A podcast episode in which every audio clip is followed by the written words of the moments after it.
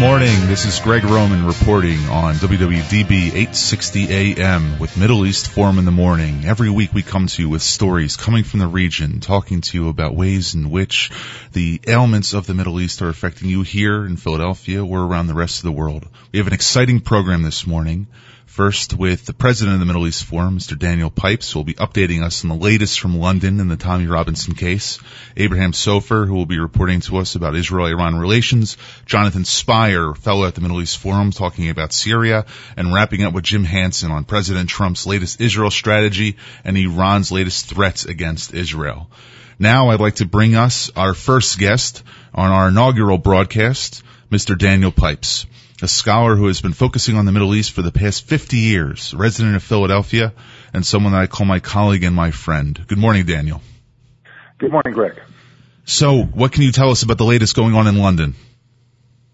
It's quite extraordinary, uh, the vindication of those of us who said that uh, Tommy Robinson, the activist who is concerned about Islamism, uh, he's been freed on bail after being thrown into jail, uh, which is what uh, you and I and many others worked for. And for our audience who's not familiar with the Robinson case, can you give us a little bit of background? Tommy Robinson is a young man who has been for some years now uh, working on the issue of Islam in and Islamism in uh, in Great Britain. Uh, he comes from working class background from a town called um, um, now it's escaping me. Luton. Uh, Luton? anyway, uh, he he has been very active and he's been constantly in trouble with the law. Uh, he was outside a courtroom uh, telling about the proceedings when he was thrown in jail after a very abrupt process that did not follow normal procedures. And uh, he's been in jail now for a month and a bit. Uh, we at the Middle East Forum have been active in trying to get him released on bail, and that has now just happened. Uh, the the highest the the highest uh, judge in the land uh, wrote the wrote the decision about this. It's quite extraordinary, uh, saying that this was a, a, a decision to throw him in jail that was full of mistakes, and so he's now out on bail, and the proceedings, right, let's hope, will be on a more just basis many of our critics say that this is not about free speech, not about freedom of the press, but they bring up the issue that this was a violation of British law. And of course, with this appeal this morning, we can see that the prejudice of the judge in his involvement with this and having the highest court in the land, as you said, with the highest judge in the land, proved all of those critics nary. What do you think this has in terms of implications for the discussion of Islam and Western liberal democracies? Well, I don't know about Western liberal democracy as a whole, but for Great Britain, it's very important, I think, because it establishes uh, that the government cannot simply uh, ignore the growing concerns of the citizenry about a totalitarian ideology called Islamism that uh, worries about it, uh, speaking out against it are legitimate activities. And that, by and large, has not been possible in the UK. The UK has been the worst country uh, in, in this respect. And as an organization, the Middle East Forum has taken up this case not as its first, but as one amongst dozens. What's the history of the Middle East Forum's involvement in protecting the public discussion of Islamism in the West? A bit over a decade ago, we started something called the Legal Project. Uh, and although it has a very broad name, it has a very specific purpose, which is to help those who are unjustly targeted by the authorities, uh, put in jail or fined or whatever else it might be, because they discuss Islam. Uh, we don't have a point of view on what they should say. We just say that they must be able to talk about this all important topic without getting uh, penalized, uh, jailed, or fined. And uh, we have had over the years, I would estimate, some 50 cases where the authorities have misbehaved and where we have come to the defense of those who are talking about Islam. And we don't have to agree with what they're saying. I, I don't know that I agree with everything that Tommy Robinson says. It's just he has the right to say it. Now, the implications here are present just as you articulated them regarding the case in the UK, but we also, taking a pivot to Eastern Europe, see that there's a backlash in the rise of uh, illegal migrants entering Eastern Europe right now, making their way through it and going into France, uh, Belgium, the Netherlands, Germany, Sweden. How is Eastern Europe dealing with this rise of Islamism on the continent? By and large, Eastern Eastern Europe, by which I mean the part of Europe that was under Soviet control for 45 years after World War II, from about 1945 to 1990. Uh, Eastern Europe in general is far more grounded on the issues of uh, Islamism and related topics. Uh, they see this for the problem it is in a way that Western Europe does not. It's quite quite extraordinary. The distinction is huge. Eastern Europeans, those who went through the Cold War on the Soviet side, are far more grounded and realistic about the threat of Islamism. And what do you think Western Europe can learn from their Eastern European counterparts? Uh, they can learn that this is a threat to the Western way of life, uh, which somehow, especially in Britain, is a fact that uh, seems to be overlooked by most of the population. Now, I'd add that uh, the numbers who are worried about Islamism are growing, growing substantially over time. But still, the governments are almost universally uh, not worried. We, we've seen some changes in the last half year, starting with Austria in December and then Italy in June. Uh, but by and large, the governments of Western Europe are still oblivious to the threat of Islamism. Now we've started seeing the reaction of Western European peoples starting to vote with their feet and also in the ballots by looking at the evidence of the rise of the populist government in Italy. I think actually the Prime Minister just met with President Trump this week. How can you ascribe the success of the League, the party which has taken the interior ministry in Italy, as a result of this rising amount of migrant rates and the rising amount of Islamism in Italy itself? And what kind of policies is the league and, and its leadership introducing in Italy to combat this migrant flow? Well, Italy has Italy, Spain, and Greece are the frontline states in the sense that the migrants start there and then they move on elsewhere. They don't go by plane; they go by foot or by ship, overwhelmingly by by boat. Uh, the Italian government has decided to stop this immigration and has rather dramatically rejected the uh, incoming migrants. Some of them, a number of them, go to Spain. Um, but that's the easy part. Not taking in more migrants is not so difficult. The tough part is what you do with those who are already there. Salvini, Mario Salvini, the interior minister, and one of the two leading figures in the government, has said he plans to expel 500,000 illegal migrants in Italy in five years, 100,000 a year.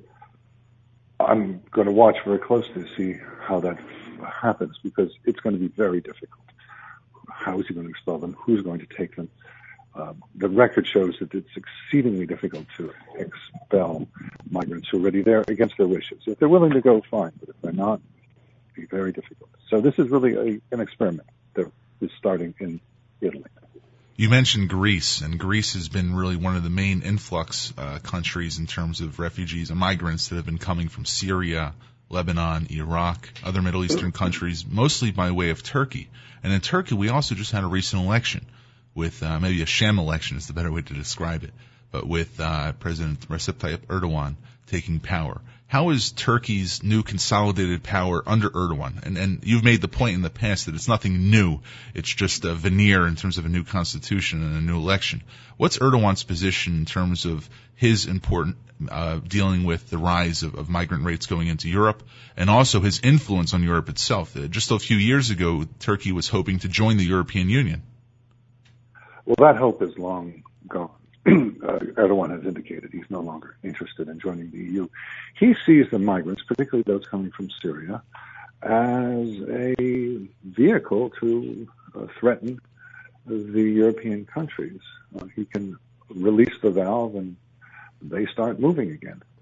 Uh, I don't know if that's actually the case because since 2015, when over a million migrants went, and many of them through Turkey, to Europe, the Europeans have clamped down. And so I'm inclined to think that if he does release the valve, then many of these migrants will be stuck on islands, uh, Greek islands near Turkey. Uh, they're already, many of them are full of migrants. And, and then when they realize they're not actually getting to Germany and Sweden, they will stop going. Uh, but it's a very delicate game.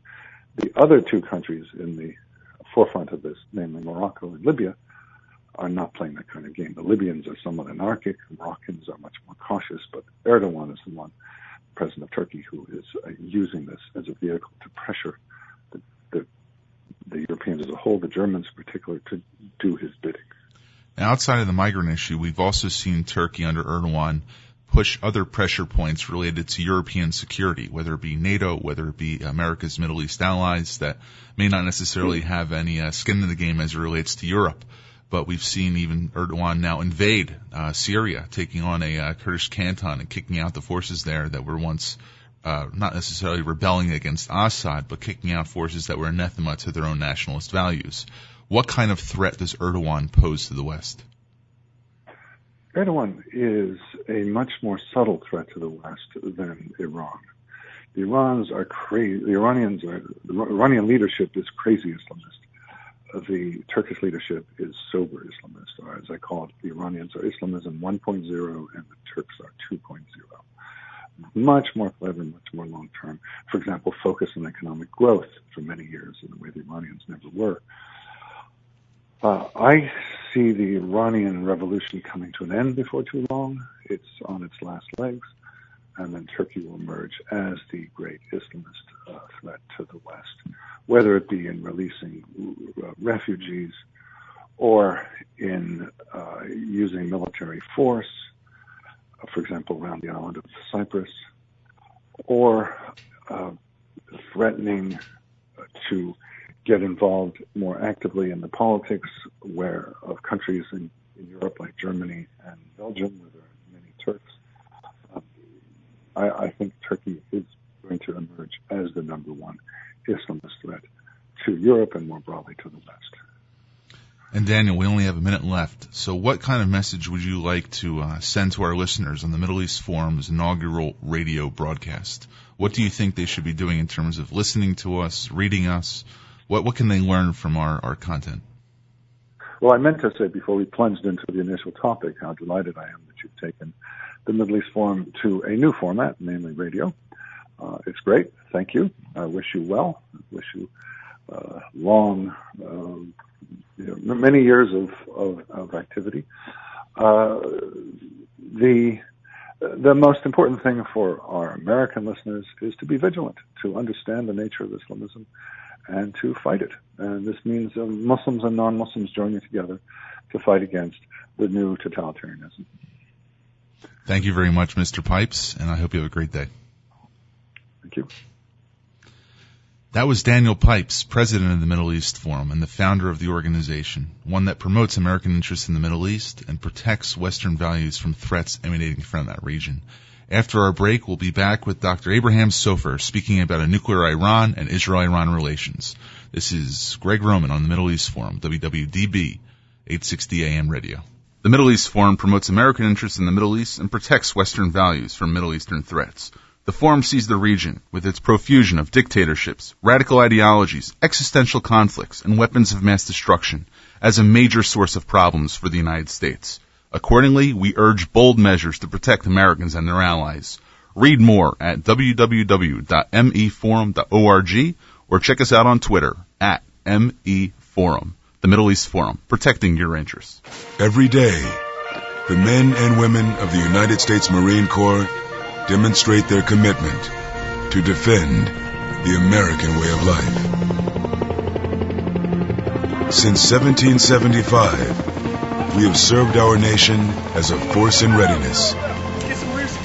From combat operations to humanitarian assistance in every corner of the world. No matter where the mission takes us today or wherever our country needs us tomorrow, we always remember the land we call home. As Marines, we take a stand For each other. For our nation. For us all. The few. The proud. The Marines.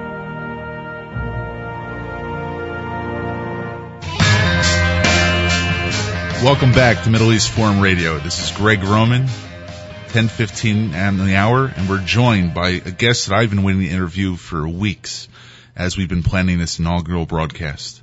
We're joined by Dr. Abraham Sofaer, a former district judge at the United States District Court for the Southern District of New York, and then a legal advisor to the United States State Department. After resigning from the State Department, he became the George P. Shultz Senior Fellow in Foreign Policy and National Security at the Hoover Institution at Stanford University. Sofaer's work focuses on the power over war within the U.S. government and on issues related to international law, terrorism, diplomacy, and national security. Mr. Sofaer, or should I say Judge Sofaer, welcome to the program. Just say Abe and good morning, Greg. Abe, how are you today? Fine. So we're going to get right into it. How do you see President Trump moving forward with the JCPOA? Do you see a viable deal at the end of this that leaves both Iran and the U.S. satisfied? It's possible. Um, I, I think you have to remember what's happened in the past. The people just forget the past all over, over and over again. Uh, we had a deal like this in '79 where we lifted sanctions in exchange for their release of our hostages in Iran, and that deal, which was limited to uh, economic sanctions and and their release of our hostages, did not cover Iranian support for terrorism, interventions, nuclear program, missiles, etc. So it didn't work. Iran went ahead and thought they had uh, essentially the political deal that they could go ahead and do what they wanted as long as they released the uh, uh, hostages. But of course, uh, eventually the U.S. had to do something to stop them when they started mining the Gulf and shooting rockets at um, U.S. flagged ships and harbors. So we started reimposing sanctions. Reagan did that. Uh, so that's the first thing. It's it's very clear this deal JCPOA was doomed from the start because of its lack of coverage. Why do you think the Obama administration put so much political stock in the passing of this, even hand-wringing Democrats that were opposed to the deal, threatening them with their election campaigns if they didn't get behind it, or at least wait until the Obama administration was able to get a significant enough minority to block any congressional action on this? It, it, you remember, it's not a deal in the sense that any house of the Congress or anyone else approved this deal. This deal did not have the support of a majority of anyone in the House or the Senate. This, the president pulled off a really clever trick to get it approved just because he has the power to revoke sanctions in the UN. And they did revoke these four very important sanctions. So the, the what happened, Greg, was there were there was a long period where we imposed unilateral sanctions on Iran, and they didn't work. Germany ignored them. A lot of other countries ignored them, and they built up their nuclear program. They built up all their other programs. Incidentally, North Korea was doing the same thing at the same time, and cooperating together. And eventually, Condi Rice, to her credit, uh, made the deal that she would join the negotiation with Iran if uh, the Europeans agreed to impose these four resolution sanctions, an oil embargo that was supported by the world. And that's what brought Iran to the table. So you have to think about that. Unilateral U.S. sanctions will hurt Iran, but not if the not if the Europeans are totally committed to continuing the economic support of Iran. It, this is going to be much tougher to uh, put pressure on Iran uh, than it was when all the European nations and the Security Council supported us.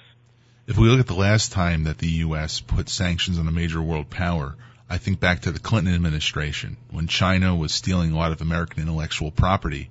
America put sanctions on the Chinese economy and Europe ignored it or actually asked for waivers or offered buyouts to companies that were still doing business with Chinese entity that were under U.S. sanctions. If the sanctions don't end up biting on Iran. And, and right now, I, I find that hard to believe. We see Iran's economy in a tailspin. We see protests on the streets. But if the U.S. isn't able to successfully pressure in uh, Iran into moving in the opposite direction of their nuclear drive, what other options does the United States have available to bring Iran to kneel? Oh, we've got lots of options. Let me remind you of another, uh, even more um, uh, relevant um, historical uh, instance that's not so far away. Reagan imposed sanctions because of the oil pipeline, and it didn't work. We ultimately had to back off because the Europeans all said, "No, we're not going to abide by this." Uh, so there's, and you got to give Iran time to re to redo all the processes they had before. They were actually using a lot of cash, and they were also and gold um, that, to pay for things and they were doing um, uh, swaps, um, stuff that they have, um, whether it's oil, especially oil, for in exchange for food, etc. So they have to reinstitute all those methods that they had uh, before the uh, before the uh, before the uh, multilateral sanctions were imposed. I mean, the president is right. This is a terrible deal. Uh, we need to uh, we need to get the Europeans behind us on missiles, on interventions in foreign countries. But this president is not afraid. He has not made this kind of commitment that Obama had made that he was going to bomb Iran if they went beyond a certain level of enrichment. And Obama knew he was not going to bomb Iran. He, it was just another bluff by him. And Gates himself, the Secretary of Defense for Obama, said he he he did not support it. So there was no prospect that they would actually bomb Iran. So they had to make a deal, Greg, uh, because they did not want to have yet another Syrian re- uh, line in the sand that had been ignored and that they didn't do anything about. So through their so own positions, the they were forced into a diplomatic stance they didn't necessarily want to be in. I'm sorry? Due to their own opposition yeah. within the cabinet and within the government, they were forced into a position that they may not have necessarily intended on. Right, and I think you know the president really needs to think about: Does he want to attack Iran if they, let's say, they get desperate economically and they do start to enrich? Now, does he really want to attack Iran? Now, there, this, a, this would be a major war. Eighty million people, very talented people.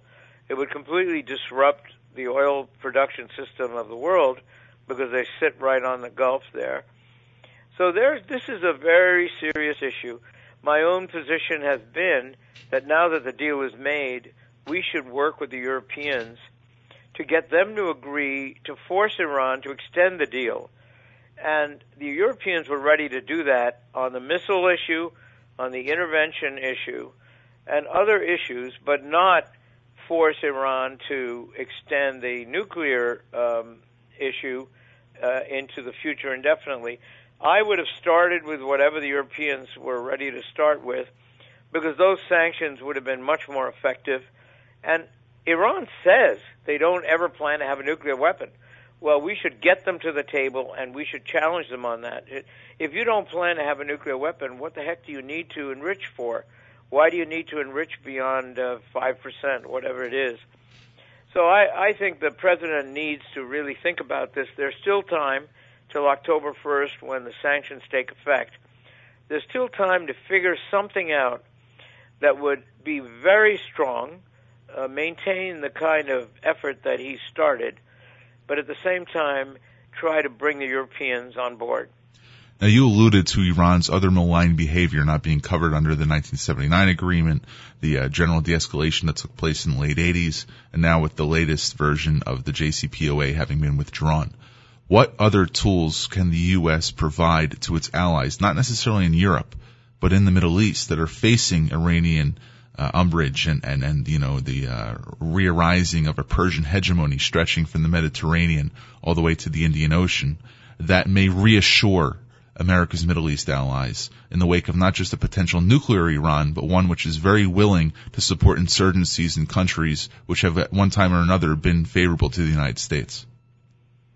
Well, I think we're doing quite a bit in, in that regard. We're supporting the Saudis in Yemen. Uh, we are supporting our uh, Arab uh, allies with arm, uh, advanced armaments. Um, we should be much tougher about Iran actually shipping arms into these places. Iran seems to have an immunity from physical attack they uh, even Israel will attack Iranian soldiers when they're in Syria, but no one has attacked, let's say, a ship that the, that we know is going to take arms to some country in the Middle East and undermine a government there that's sitting in an Iranian harbor. Somehow we haven't gotten ourselves to the point where we realize that as long as Iran is immune and we will only attack their proxies, uh, Iran is going to go on being the aggressive, uh, uh, essentially radical regime that it has, that it is. Rouhani cannot control the IRGC, and so just getting along with Rouhani is not enough. You have to deter the militant people in Iran who want to extend Shiism throughout the, the Shia crescent. And I think we're doing a lot, but we we could do much more. Only a few years ago, there was a significant riot in Azeri uh, minority controlled towns or, Azeri populated towns in northeast Iran due to an alleged slur that took place in a Persian language newspaper. I think that one of the things you see right now, especially after Secretary of State Mike Pompeo's speech two weeks ago, saying that he was advocating for Iranian minorities and different ethnicities that may have felt a little uh, repressed or, or, very much oppressed. If we talk about uh, Baluchistan or Khuzestan or the Azeris or the Kurds, how is the U.S. working with these different minority groups and what plans does it have in place to bolster their human rights protections and to ensure that they're not being subjugated by the Iranian uh, uh, regime's different vestiges, whether it be the IRGC, the Basij militia, or other nefarious groups? Oh, I'm sure they're being subjected to all kinds of pressure. I, I doubt that we're uh, closely working with those groups the Kurds constitute over 10% of the Iranian population. They would be a highly disruptive force. Uh, we are at least standing by the Kurds vis-a-vis Turkey. I don't know whether we will. We, we've always uh, abandoned them before. We, you're absolutely right. We should we should have a, a keen strategy and a, a, a carefully constructed strategy uh, to undermine the Iranian government's oppression of these people but um, you know, uh, I'm not in the government anymore. I did uh, handle um, the Iranian uh, negotiation in The Hague for five years, and I made a lot of progress with the Iranians. You can talk to the Iranians. One of the biggest problems we made in the Reagan administration was we tried to do Iran Contra instead of talking to them in proper diplomatic channels. So we can talk to the Iranians. We have to maintain a broad pressure not just allowing them to do whatever they want other than the nuclear area. So we've made some very fundamental mistakes.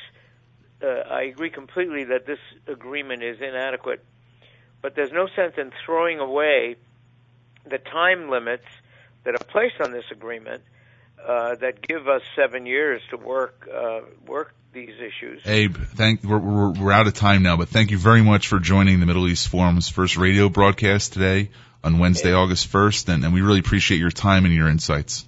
Well, good luck. Thanks.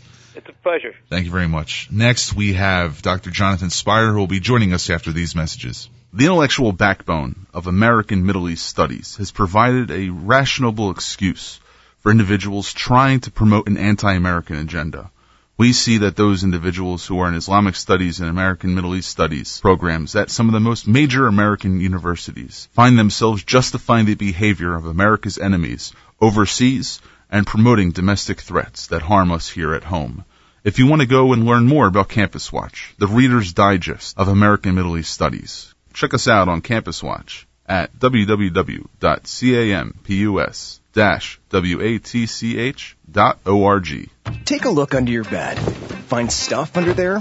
What about jobs? No? Now try your basement. There's a pair of overalls that overall you're not so into anymore. A perfectly good laptop that hasn't seen your lap in months. And even more stuff, but still no jobs? Well, you really have both. See, stuff is defined as household articles considered as a group. Sometimes this stuff is no longer needed. Wait, no longer needed? That can't be right. Because remember those jobs you were looking for? Those are really needed. And they're the stuff inside your stuff. Even inside that winter coat that moved with you to Phoenix. Our job is to unlock those jobs. And it starts when you donate your stuff to your local Goodwill. Here's how we do it. When you donate to Goodwill, we sell your stuff to provide job training for people right here in your community. So just by teaming up with Goodwill, you help create jobs. And isn't that worth parting with the leftover keytar from your 80s cover band? Goodwill. Donate stuff, create jobs. Find your nearest donation center at goodwill.org. A message from Goodwill and the Ad Council. We're back on Middle East Forum Radio, WWDB 860 AM. And I'm really glad that our next guest is going to be joining us for a 15 minute segment talking about one of the hottest regions in the world, if not the most, regarding Syria. We have the pleasure of being joined by Dr. Jonathan Spyer, the founder and executive director of the Middle East Center for Reporting and Analysis, and also a fellow at the Middle East Forum. Jonathan has spent a significant amount of time in Syria and also in the Kurdish areas of Iraq covering this seven year civil war and also the violence that was associated in the north of the Iraqi country. And also at the same time, he has written extensively about this, uh, almost being a prophet of what happened with the release of his book, uh, the transforming fire, the rise of the Israel-Islamist conflict, I think some eight or nine years ago, and now with his latest book. Jonathan, welcome to the program. Hello, Greg. Yeah, nice to be here. You spent a significant amount of time on the ground in Syria throughout all stages of the conflict. As the civil war is approaching its eight year mark, do you see an end in sight for it? Yeah, uh, in many ways, I think most of us looking at Syria would uh, would uh, agree that the end game regarding the uh, the war between the Assad regime and the largely Sunni Arab rebellion launched against it in mid 2011 is pretty much upon us. Uh, as you're aware, uh, in the last two months, the regime carried out an offensive into the southwest of Syria, into the Daraa and Quneitra provinces, uh, joining the border with Israel. And that offensive is, uh, is in the last stages now. It's very close to conclusion. And with the conclusion of that offensive, what we will witness is effectively the end of the Syrian rebellion as an independent force. The rebellion still exists in two parts of the country, the northwest and the south, in Idlib province in the northwest and Tanaf in the south. But in both those areas, the rebels are basically subcontractors for an outside power, for the Americans in Al Tanf and for the Turks in, uh, in Idlib. So it means that the rebellion as an independent force uh, has effectively ceased to be, which means we are now into uh, the end game, so to speak, of the Syrian war. And of course, parallel to that, the other war that's been taking place in Syria over the last four years, the war between ISIS and the global coalition to, uh, against ISIS is also reaching conclusion. ISIS just controlling a few pockets of territory now in the middle Euphrates River Valley. This doesn't mean that peace is coming to Syria, and it doesn't mean that good order is coming to Syria, and it doesn't mean that the status quo ante bellum, so to speak, of March 2011 is coming back. We're into a new series of games now in which the key players are outside forces who've come into Syria in the course of the war. The United States itself, Russia, Turkey, uh, Israel, and of course uh, Iran. So with there's a, there's a change of mode, a change of game in Syria right now from a process led from below, a rebellion against a regime, into a very complex, multifaceted diplomatic uh, and uh, strategic contest, which is now just opening up on the soil of Syria. So if we can scratch the surface regarding the strategic interests of all these different nation state actors that are in one way or another involved in Syria, let's go through the list. I'll give you a country and maybe you can tell us what their interest is in Syria mm-hmm. itself. Let, us start with Russia. Russia, uh, of course, came in uh, openly in the war on the end of September 2015 at a time when the regime, Assad regime, was on the brink of defeat. The Russians have saved the regime and brought it to the brink now of victory. What did the Russians want? Well, you know, the alliance between the Assad regime and the Russians or Soviet Union as was goes back to the early 70s. That's a long-standing alliance. The Russians wanted to preserve their ally. They've done that. The Russians have two naval bases on the uh, western coast of Syria, in Tartus and Latakia. They're the only two bases that the Russian Navy has outside of the soil of the former Soviet Union. Russia wanted to preserve those. They have an air base in a place called Khmeimim. They wanted to preserve that. They've done so, of course, and all this stuff. I think Putin also wanted to show that this was Russia, a new Russia, projecting power uh, globally now, not just uh, you know defending Russian assets, so to speak, in Georgia and Ukraine, but able to strike out as an expeditionary force and act uh, globally. So it's the return of Russia as a great power. And I would say also, in addition to that, Russia wanted to showcase some of its weapon systems and, you know, find new customers for its weapon systems, and it succeeded in doing that also. Both Saudi Arabia and Egypt, and of course Turkey, all interested in purchasing Russian weapon systems as a result of the events of the last three years. So that's a long list. And interestingly, Russia has uh, achieved a great many of the goals outlined uh, on that list. Now, if Russia was providing air cover and naval support, I guess the Iranians were providing paramilitary militias from their Shia stock yeah. in both Afghanistan, Pakistan, and Iraq, and not to mention mm-hmm. Hezbollah mm-hmm. and Lebanon. Mm-hmm. What's Iran's interest in this, and, and do they, in one way or another, contradict Russia's interest?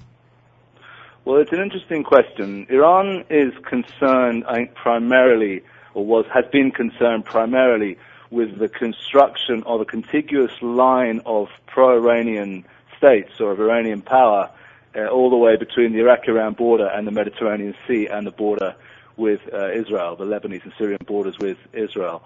And of course, Assad Syria was an important uh, link in that chain. You know, you can have Hezbollah dominating Lebanon, and you can have the Shia militias and the Dawa party dominating Iraq.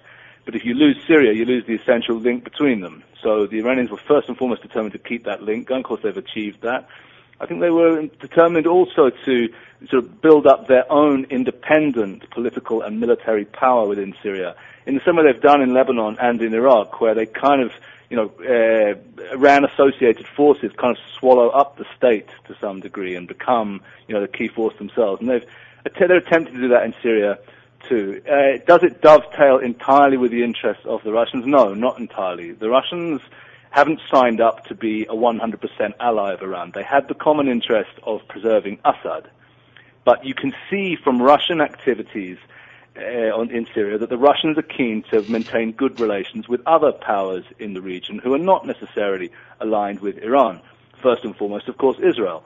Israel would not have been able to carry out the uh, extensive air operations it's carried out over southern Syria without the tacit consent of the Russians, who have very extensive air defense systems there in Latakia province, which they did not attempt to activate against Israeli aircraft. So, you know, with, with Russia, you have a power that wants to be a power broker. It wants to have good relations with a variety of sides.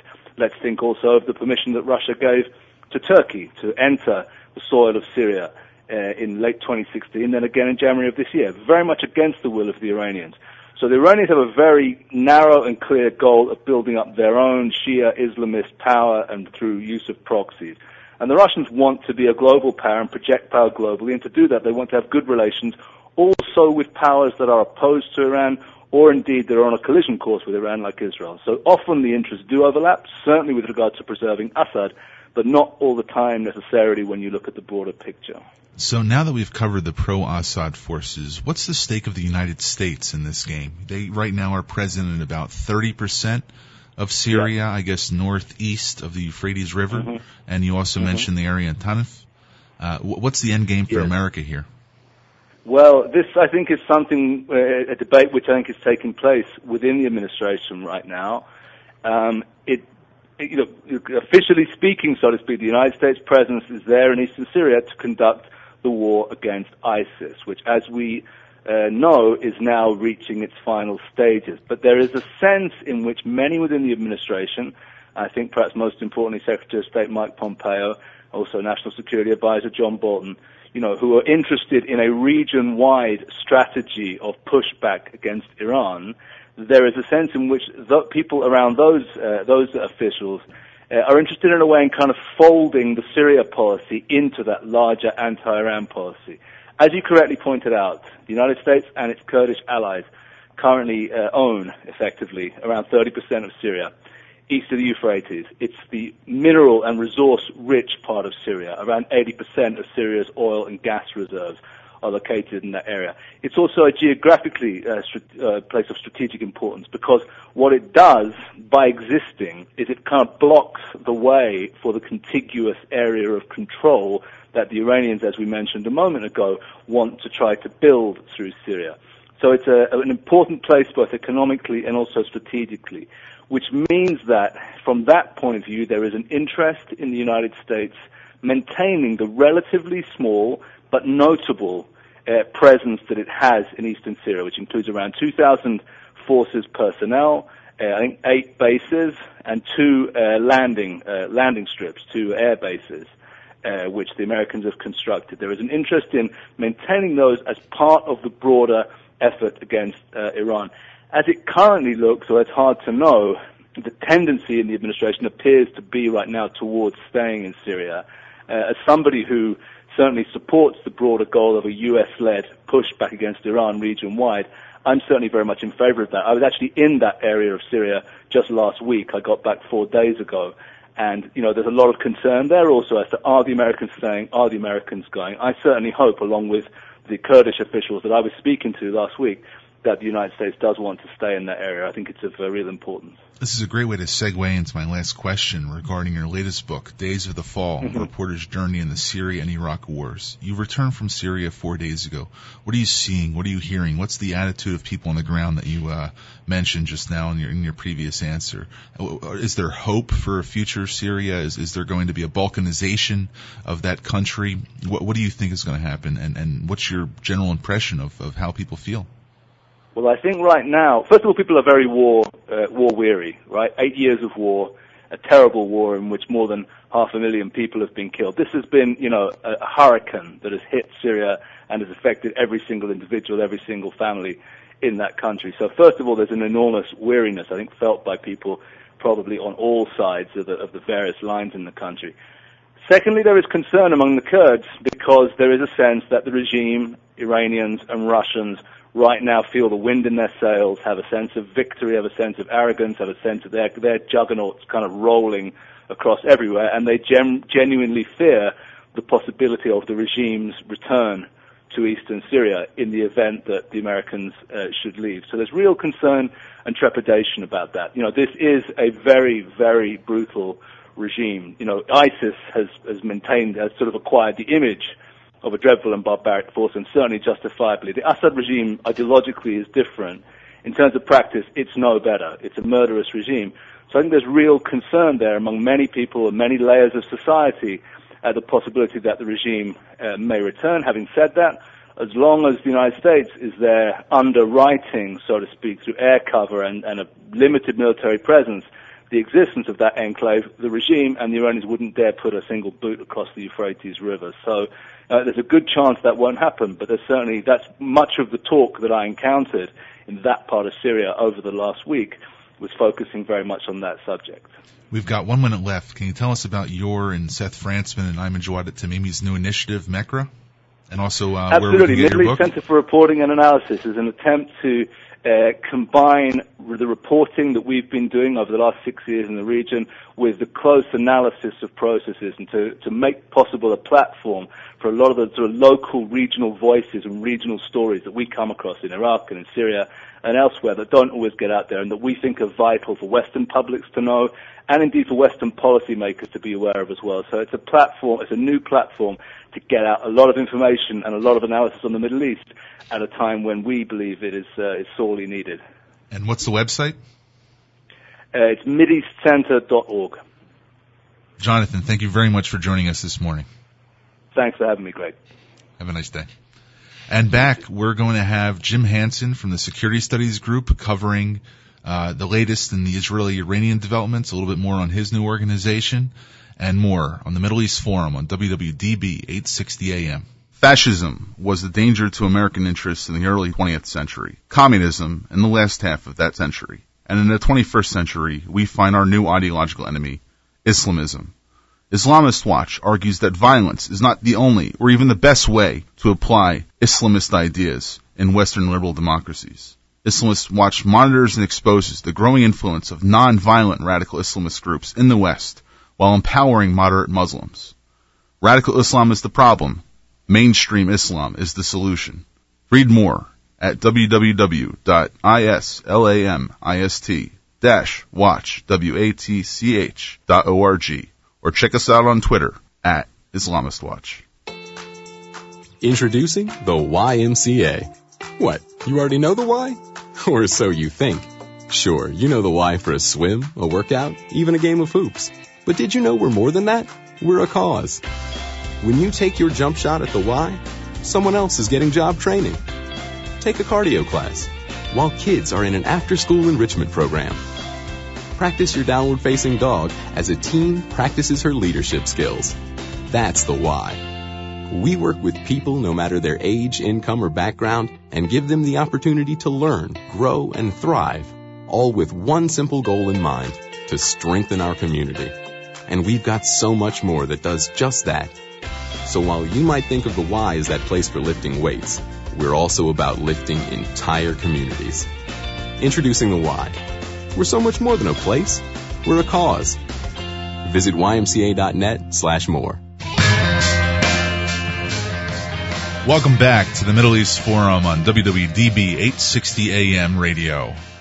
I'm really glad that we've been able to speak about the problem dealing with the public discussion of Islam in Europe, the new harbinger of a revitalized Iran, especially in the wake of their violent statements against the United States. And also understanding from Dr. Jonathan Spyer the latest going on in Syria, especially a post-rebellion conflict Syria, and now a game of chess that's going on between Russia, Syria, the United States, Iran, and the other actors that are active in that country. But my next guest is going to bring us a little bit closer to home. Jim Hanson is the president of the Security Studies Group. He previously served in the U.S. Army Special Forces, and he has a lot of stories to tell about that, and conducted counterterrorism, counterinsurgency, as well as diplomatic, intelligence, and humanitarian operations in more than a dozen countries. He's the author of Cut Down the Black Flag, a plan to defeat the Islamic State. And I think, Jim, that uh, the administration may have implemented your administration, your, your, your recommendations. Welcome to the program. Uh, good to be with you, Greg. Jim, can you tell us a little bit about your group? Yeah, well, Security Studies Group is a, a kind of new take on a think tank. I guess there's been a, a lot of uh, very smart people writing very important papers that mostly their friends and their colleagues are the only ones who read. And so what we've done with Security Studies Group is we try to take those same uh, important issues, especially ones that have kind of been stuck in a rut for a while, and bring them back into the public sphere again and, and get new ideas in play. You know, get some provocative thoughts about it, get some new ways to deal with entrenched problems. And, uh, hopefully that, uh, that spurs debate and, and can get some of these things moving the right direction. And speaking about entrenched problems, one that has, uh, in one way or another, blessed or plagued U.S. presidents since 1948 has been the Israeli-Arab conflict. Israel, arguably one of the most stalwart and reliable allies of the United States in the Middle East, if not the rest of the world, has had this Palestinian bug for the past 51 years. If we, if we can go back to 1948, for the past 70 years. What can you tell us about President Trump's strategy regarding the Israel-Palestinian conflict? You know, I, I guess, like you said, every president has faced this problem, and every president pretty much has has taken a run at trying to fix it. Um, President Trump is no different. He's going to to make an effort at this, and I think he has, uh, in his own mind, and probably demonstrably, a lot of differences uh, from the other folks who have done this. He is the art of the deal deal maker. So um, I don't know that in in something as you know a 70 year problem like this that that is going to be any kind of magic bullet and and I think they're they're at least cognizant of the fact that this is the probably the most difficult foreign policy issue uh, of our lifetimes.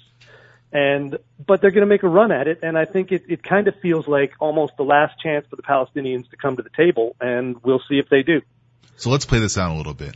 President Trump mm-hmm. offers the best offer the Palestinians ever gotten. Israel accepts it. The Palestinians reject it. What does President Trump do next? Yeah, that's the uh, the question, and and I think honestly, I think that's a fair look at what's likely to happen because history bears that out. You know, every time there has been a, a good offer on the table, the Palestinians have rejected it, or they've taken it and then failed to live up to their their end of it. So I don't know why, you know, in their minds, what has changed that would make that different this time. Uh, we'll see. But if that plays out as you say, the next step is not likely to be pleasant for them. I think President Trump doesn't like to let problems linger. So whereas some other presidents have been comfortable with a peace process that was going to go on, I think he may decide then to move to some sort of enforced security arrangement that is going to be, uh, uh, in that case, much more favorable to Israel. And I, I think the Palestinians may again miss an opportunity by missing an opportunity. well, I think that if you look at the administration's actions over the past 18 months, it has been not just treating the uh, Israeli-Palestinian track as one like many other previous administrations have, but the U.S. has dealt with its bilateral relationship with the United States and Israel separate from the Israeli-Palestinian conflict moving the embassy to Jerusalem, increasing defense aid, increasing defense cooperation, opening up the first American base in Israel in the south of the country, in addition to an X-band radar system they already have active down there in an area called Ramat Chovav. But as it deals with the Palestinians, I also think that the president has held them to account, whether it's bringing up the amount of, uh, of, of wicked words that their UN ambassador has used or their foreign minister has used, and holding them to account for that in international institutions, cutting the amount of aid which has gone to Palestine refugees, which we're about. I, I think we're we're on the precipice right now of a major report coming out from the State Department recognizing that there's only 20 or 30 thousand refugees, not the 5.3 million that they encounter, and the president has already begun the actions of holding the Palestinians to account. So I'm very happy with the administration's actions on this. I just hope that they won't be under the uh, illusion that a peace plan will be accepted by any Palestinian partner that right now doesn't exist. Moving to another topic. You know, yeah, okay, Jim, you wanted to say something? Just one thing. I think you, you pointed out the biggest difference is that the idea that the, the Palestinian Israeli state issue had to be resolved before we could move on to other more important security issues. And I think severing that linkage, as it was always known, uh, was a major move in the correct direction. Those are separate things. They can't be tied together. And now we have a chance to work on some of the other more important things. We heard earlier in the broadcast that Iran is on the front of the radar of the uh, of the administration right now, especially with their new rollout of the strategy. But one of the areas that I think some of my listeners might want to understand is how does Iran's more uh, nascent actions in Syria and their and their recent um, the calamity that they had after they tried to strike Israeli positions in the Golan Heights portend for Israel? What kind of assistance is the U.S. going to provide Israel should there be an Israel-Iran war? Yeah, and that is unfortunately a legitimate concern. You know, the the Iranians have been reinforcing uh, all of their proxies in Syria in a major way. I mean, large numbers of, of troops. The the majority of troops fighting have been in in Syria have been Iranian supported either through you know direct support of the Assad regime or moving in Hezbollah proxies or their other uh, Shia militias that they've recruited uh, across the country, and they've been building infrastructure and they've been pushing missiles in. And in the end, you know, Syria does cement their land bridge to the Mediterranean, which is a, a horrifying concept if they can manage that. But it also puts them right on, you know, the the area in, in the southwest um, that allows them to menace Israel directly. And Israel won't, won't tolerate that and should not tolerate it and doesn't have to tolerate that. So I think the the idea that the U.S. either can stand by and watch that, and and the inevitable will be Israel defending itself with with every right of self defense, or we can try to avoid that by pushing back in, in many ways against uh, Iran and their proxies. And I think that needs to be the U.S. policy. How that plays out, we'll have to see. All right, and Jim, we have a minute left. What else can you tell us about the U.S.'s strategy for the rest of 2018 in the Middle East? What are the two or three issues we really should be focusing on?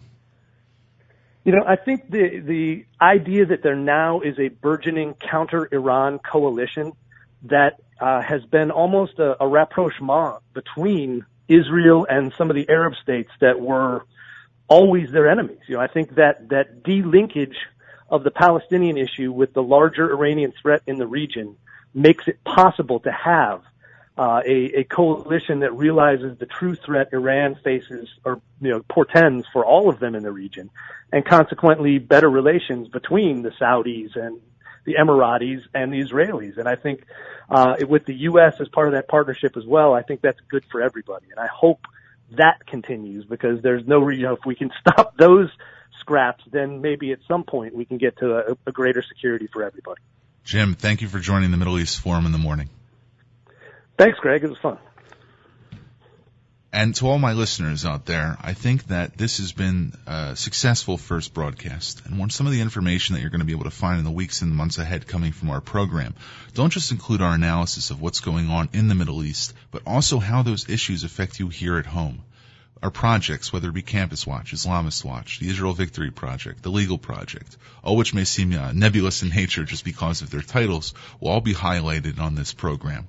And if you're interested in hearing more about the Middle East Forum or having a question that you want me to ask or analyze on the program, you can write to us at info, I-N-F-O, at meforum.org. Now moving beyond that, I'd like to give you a little preview of next week's show. We're going to be discussing what's happening when we're going back to school. All of your students, all of you who are students in American colleges and universities, anyone who might be uh, having a child that's going to an American college or university should know about not just one thing regarding Islamist infiltration of our universities and of our colleges, but also dealing with Islamist inf- infiltration of our secondary schools. We're going to have Winfield Myers on the program, director of Campus Watch, Sam Westrop, director of Islamist Watch, and also a few other guests. And just in terms of this being the last minute of the first program that we've done, I want to thank everybody who supported us on the road here.